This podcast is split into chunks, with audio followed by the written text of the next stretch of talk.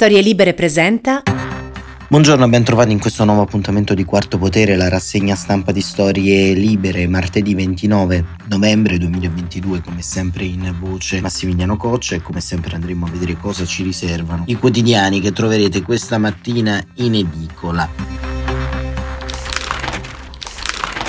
Aperture miste quest'oggi, alcuni quotidiani si concentrano sul tema del dissesto idrogeologico, di quanto accaduto eh, ad Ischia, altri della manovra di governo. Il Corriere della Sera apre con un'intervista a Giorgia Meloni, il virgolettato di apertura è questo governo durerà, invece la Repubblica il partito del condono e nel taglio centrale la notizia delle dimissioni in massa del Consiglio di amministrazione del presidente della Juventus Andrea Agnelli Agnelli, vedremo anche questa notizia arrivata nella serata di ieri che ha un po' scombussolato l'ambiente calcistico e non solo. La stampa con tante PNRR, scontro con l'Unione Europea, ovviamente tema macroeconomico legato ai rapporti tra Roma e Bruxelles e ancora libero, la Meloni tira dritto su reddito e non solo. Il giornale la tragedia di Ischia colpa dei sindaci, questo quanto ha riferito ieri il ministro dell'ambiente e della sicurezza energetica Picchetto Fratin, non retrocede, sostituire subito chi in 12 anni non ha speso i soldi e scoppia la polemica. E però sotto si evidenzia anche lo scontro del governo perché Salvini appoggia la rivolta dei comuni. E eh, nel taglio centrale il giornale dedica uno spazio alle parole di Papa Francesco sul conflitto tra Russia e Ucraina, il Papa russi crudeli, Mosca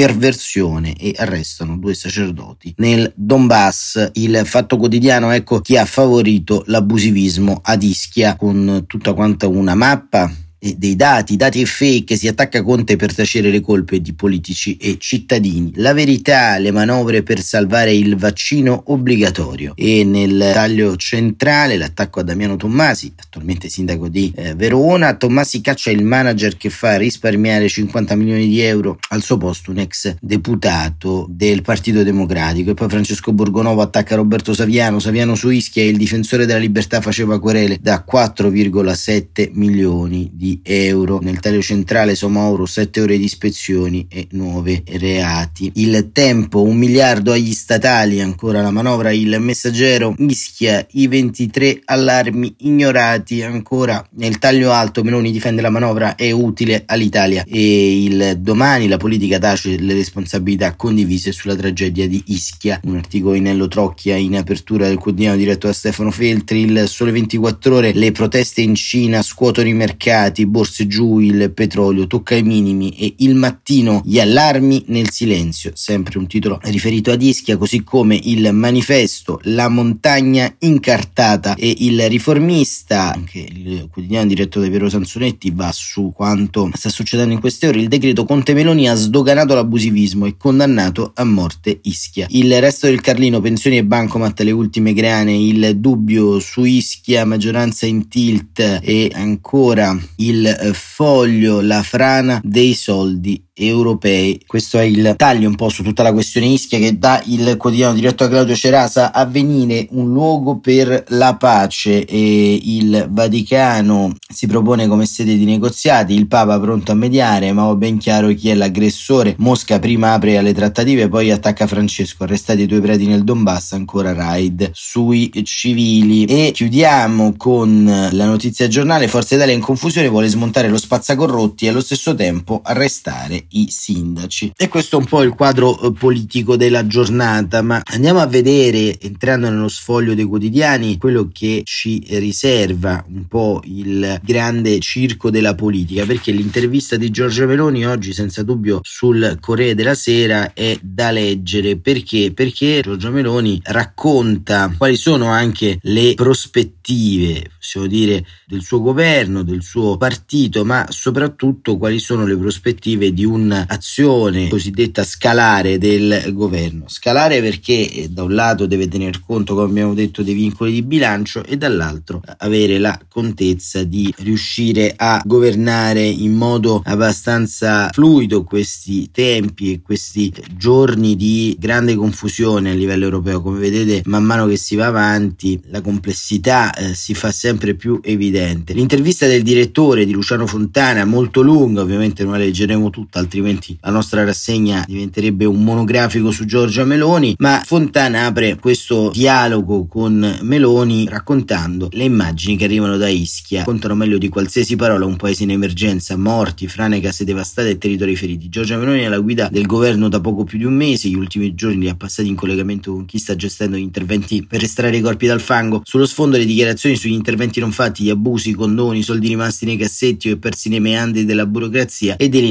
inefficienze. Presidente, non c'è solo Ischia, l'Italia dei condoni ha dimostrato quali sono i rischi di edificare senza regole, non è tempo di mettere in sicurezza il territorio. E Meloni risponde, in Consiglio dei Ministri abbiamo preso un impegno a approvare entro l'anno il piano nazionale di adattamento al cambiamento climatico, inoltre i ministri competenti effettueranno una ricognizione sia delle risorse già esistenti sia del personale da mettere a disposizione dei comuni, a partire da quelli più piccoli. Abbiamo poi dato mandato al ministro Musumeci di creare un gruppo di lavoro interministeriale per interventi di medio e lungo periodo. C'è tantissimo lavoro da fare, ma serve anche un approccio culturale diverso, perché ogni euro investito nella cura del territorio è un euro investito per dare ai nostri figli un'Italia più sicura e più protetta. In questa prima domanda c'è una notizia però e c'è anche un cambio di paradigma rispetto al passato. Perché? Perché Giorgia Meloni ammette fondamentalmente che esiste un cambiamento climatico cosa che fino a qualche mese fa eh, negava fortemente. E poi continua Fontana, il ministro Picchetto Fratina ha proposto di arrestare i sindaci che consentono l'abusivismo. Fratelli Italia aveva dato il via libera al decreto Genova del 2018 sulle pratiche di condono a Ischia, è stato un errore. Quella del ministro Picchetto è stata un'espressione infelice ma che voleva probabilmente sottolineare la necessità che le istituzioni siano chiamate a rispondere delle loro responsabilità. Se lei andasse a riprendere le dichiarazioni di voto di Fratelli Italia scoprirebbe che noi fummo molto critici critici nei confronti del condono su Ischia inserito nel decreto sul ponte Morandi e agli atti, così come sono agli atti le critiche a tutte quelle norme che con Genova non c'entravano assolutamente. Votammo in ogni caso il provvedimento perché la priorità era dare risposta a una città che affrontava un'emergenza senza precedenti e anche qui diciamo c'è una sorta di cerchiobottismo perché poi non è solo il condono del 2018, Fratelli Italia, Alleanza Nazionale hanno sostanzialmente e strutturalmente votato tutti i condoni. Ieri abbiamo fatto con l'articolo di Marcello Sorge una sorta di cronistoria storia che sono stati creati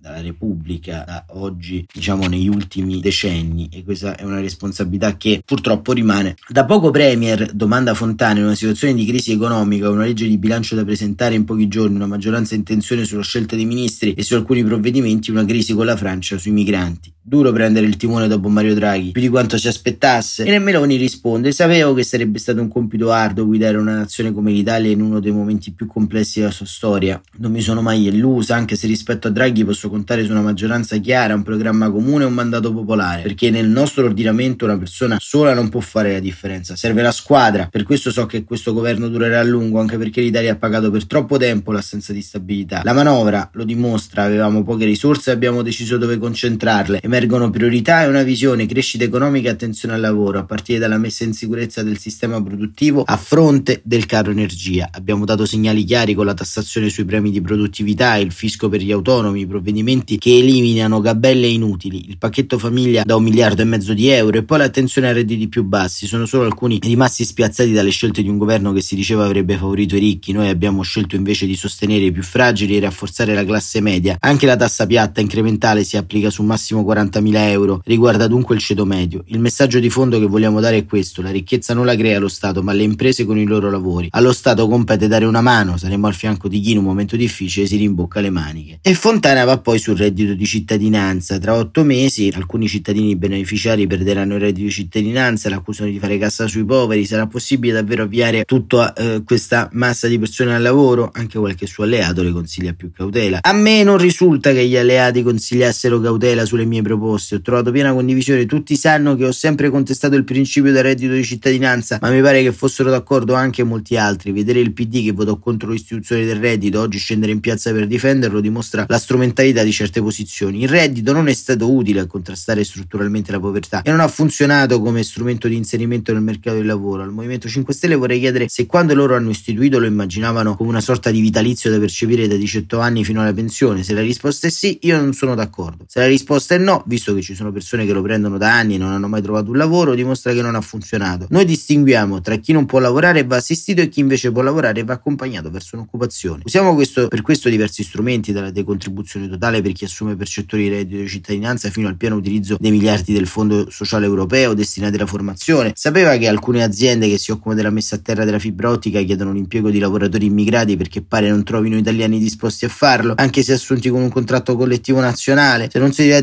disponibile a lavorare con contratto regolare sei libero di farlo, ma non puoi pretendere che lo Stato ti mantenga. Forse il lavoro c'è più di quanto sembri e forse il reddito ha spinto alcuni a rifiutarlo preferendo il nero. Aggiungo che non siamo noi a fare cassa sui poveri, visto che tutti i risparmi vengono reinvestiti proprio sui più fragili, ma chi ha usato la disperazione per interesse elettorale. Una risposta sicuramente interessante di Giorgia Meloni, che apre però tutto un novero altro di questioni, perché poi ovviamente l'intervista va su altre vicende, va appunto su tutta una serie di proiezioni macroeconomiche, rapporti con Bruxelles, però queste prime tre risposte ci raccontano fondamentalmente una percezione culturale del governo di centrodestra, ma soprattutto anche una idea, possiamo dire, abbastanza chiara di come si concepisce la povertà, le sacche di non lavoro, di come fondamentalmente si è tornati molto distanti dall'idea di un reddito e di una situazione reddituale fissa rispetto al passato. In tutta Europa si va verso un reddito minimo garantito, verso un salario di formazione. Ecco, in Italia fondamentalmente non si riesce mai a eh, fare l'ultima parte del lavoro e quindi poi si vanno a colpevolizzare dei percorsi. Il reddito di cittadinanza ovviamente così strutturato ha delle lacune, ha delle mancanze, ma l'idea di una universalità del reddito che ponga anche un meccanismo di equità il mondo del lavoro è senza dubbio interessante. Dopodiché al sud il lavoro nero c'era, c'è e ci sarà, al sud così come al nord, in particolare il fenomeno del, dei percettori del reddito di cittadinanza riguarda le aree più depresse economicamente, ma il tema è che eh, diciamo questa rivoluzione culturale dell'accompagnamento al lavoro sarebbe in qualche modo un tema da intraprendere, insomma. Giorgia Meloni appunto ha un tema eh, cardine all'interno eh, di tutto quanto questo, ovvero riuscire a trovare sostanzialmente un diverso paradigma anche di eh, sviluppo e di politiche sociali, insomma, non si capisce dove sia il punto di incontro tra la necessità di un punto di equilibrio e quella appunto di una scure che si abbatte sui ceti più eh, deboli e più lasciati eh, strutturalmente da soli. Ma c'è anche la politica estera oggi perché il Papa ha detto delle cose, delle cose abbastanza chiare. Mosca contro le parole del Papa e rinvia i colloqui sul nucleare. Lorenzo Cremonesi da Kiev. Il Papa non è solo russofobo, ma perverte la verità. Parola di Marina Zakharova, nota portavoce del ministro degli esteri russo, e crisi aperta dalla Santa Sede del Cremlino. Neppure la famosa frase pronunciata da Papa Francesco nei primi giorni della guerra, quando definì il patriarca ortodosso a Mosca Kirill il chirichetto di Putin, esortandolo a lavorare assieme per la pace, aveva sollevato reazioni tanto dure quanto quelle odierne. Sì, dal 24 febbraio le relazioni russo-vaticane sono state caratterizzate dagli alti e dai bassi, ritmati dai tentativi di mediazione papali per giungere al cessate il fuoco, che hanno causato nei mesi non poche tensioni anche con il governo di Kiev. Ma sembra essere stato l'accanimento militare russo contro le strutture civili ucraine che negli ultimi giorni sta causando il blackout energetico con gravissime difficoltà per la popolazione attanagliata dalla morsa del freddo ad avere spinto il Vaticano a condannare con forza Mosca. Le recenti dichiarazioni papali che hanno paragonato le sofferenze provocate dall'invasione russa odierna all'Oldomor, la grande fame e lo sterminio di milioni di inermi causato dalla politica stalinista dei primi anni 30 ai danni degli ucraini, Francesco ha parlato di genocidio, avevano già provocato critiche molto dure alla stampa di regime russo. Era però anche apparsa in intervista con la stampa in cui Francesco condannava i produttori di armi tra le cause del conflitto e si riproponeva come mediatore. Ieri comunque è stato il portavoce del Cremlino Peskov a precisare che pur dando il benvenuto all'offerta papale la si ritiene al momento irrealizzabile, accusando Kiev di assumere posizioni incompatibili con qualsiasi possibilità di negoziato diretto o indiretto. Più tardi però le parole del Papa alla rivista dei Gesuiti America hanno scatenato le critiche russe. Quando parlo dell'Ucraina parlo di un popolo martirizzato, sei un popolo martirizzato e qualcuno che lo martirizza. In generale i più crudeli sono forse quelli che sono della Russia ma sono nella tradizione russa come i ceceni e i buriati, ha dichiarato riferendosi alle unità militari della federazione russa provenienti dalle province asiatiche. Reagisce dunque la Zakharova negli anni 90 ci dicevano esattamente il contrario, che erano i russi gli slavi a torturare i popoli del Caucaso e adesso ci dicono che i popoli del Caucaso torturano i russi. Questa è perversione della verità, non so neanche io a che livello. A sottolineare la gravità della crisi giunge la notizia che nella città ucraina di Berdiansk, nella zona costiera non lontana da Mariupol occupata dalle truppe di Putin a marzo, sarebbero stati arrestati due sacerdoti cattolici. Al gelo meteorologico in Ucraina si somma dunque quello della diplomazia internazionale. Ieri i russi hanno deciso di di rinviare unilateralmente i colloqui con gli americani previsti oggi in Egitto nel contesto del trattato strategico per la riduzione delle armi nucleari. Lo START era stato firmato nel 2010 e prevede incontri periodici che però non sono mai avvenuti dall'inizio della guerra. Molto caldo resta invece il fronte del conflitto sia nel Donbass che sul fronte del Dnipro meridionale. Il presidente Zelensky prevede nuove ondate di missili russi e a breve su tutto il paese. Ecco, questa notizia di Papa Francesco che in qualche modo viene attaccato da Peskov,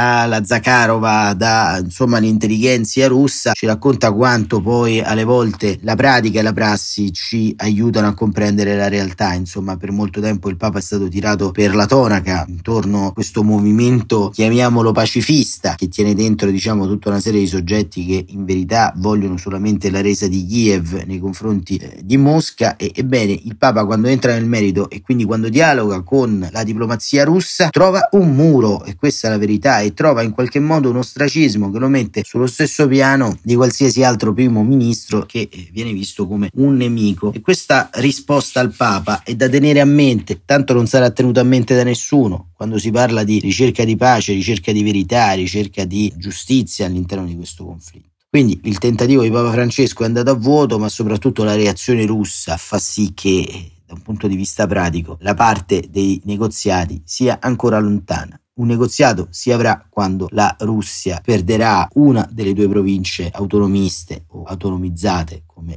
meglio dire, ovvero o il Lugansk o eh, la provincia del Done. E su questo diciamo forse anche la storia darà ragione a coloro che eh, continuano non a tifare ma in qualche modo ad essere accanto in modo eh, integrale e in modo totale al popolo ucraino e al suo governo. Quarto potere per oggi termina qui, grazie davvero per essere stati con noi, a presto risentirci, ovvero a domani mattina come sempre alle 7.45.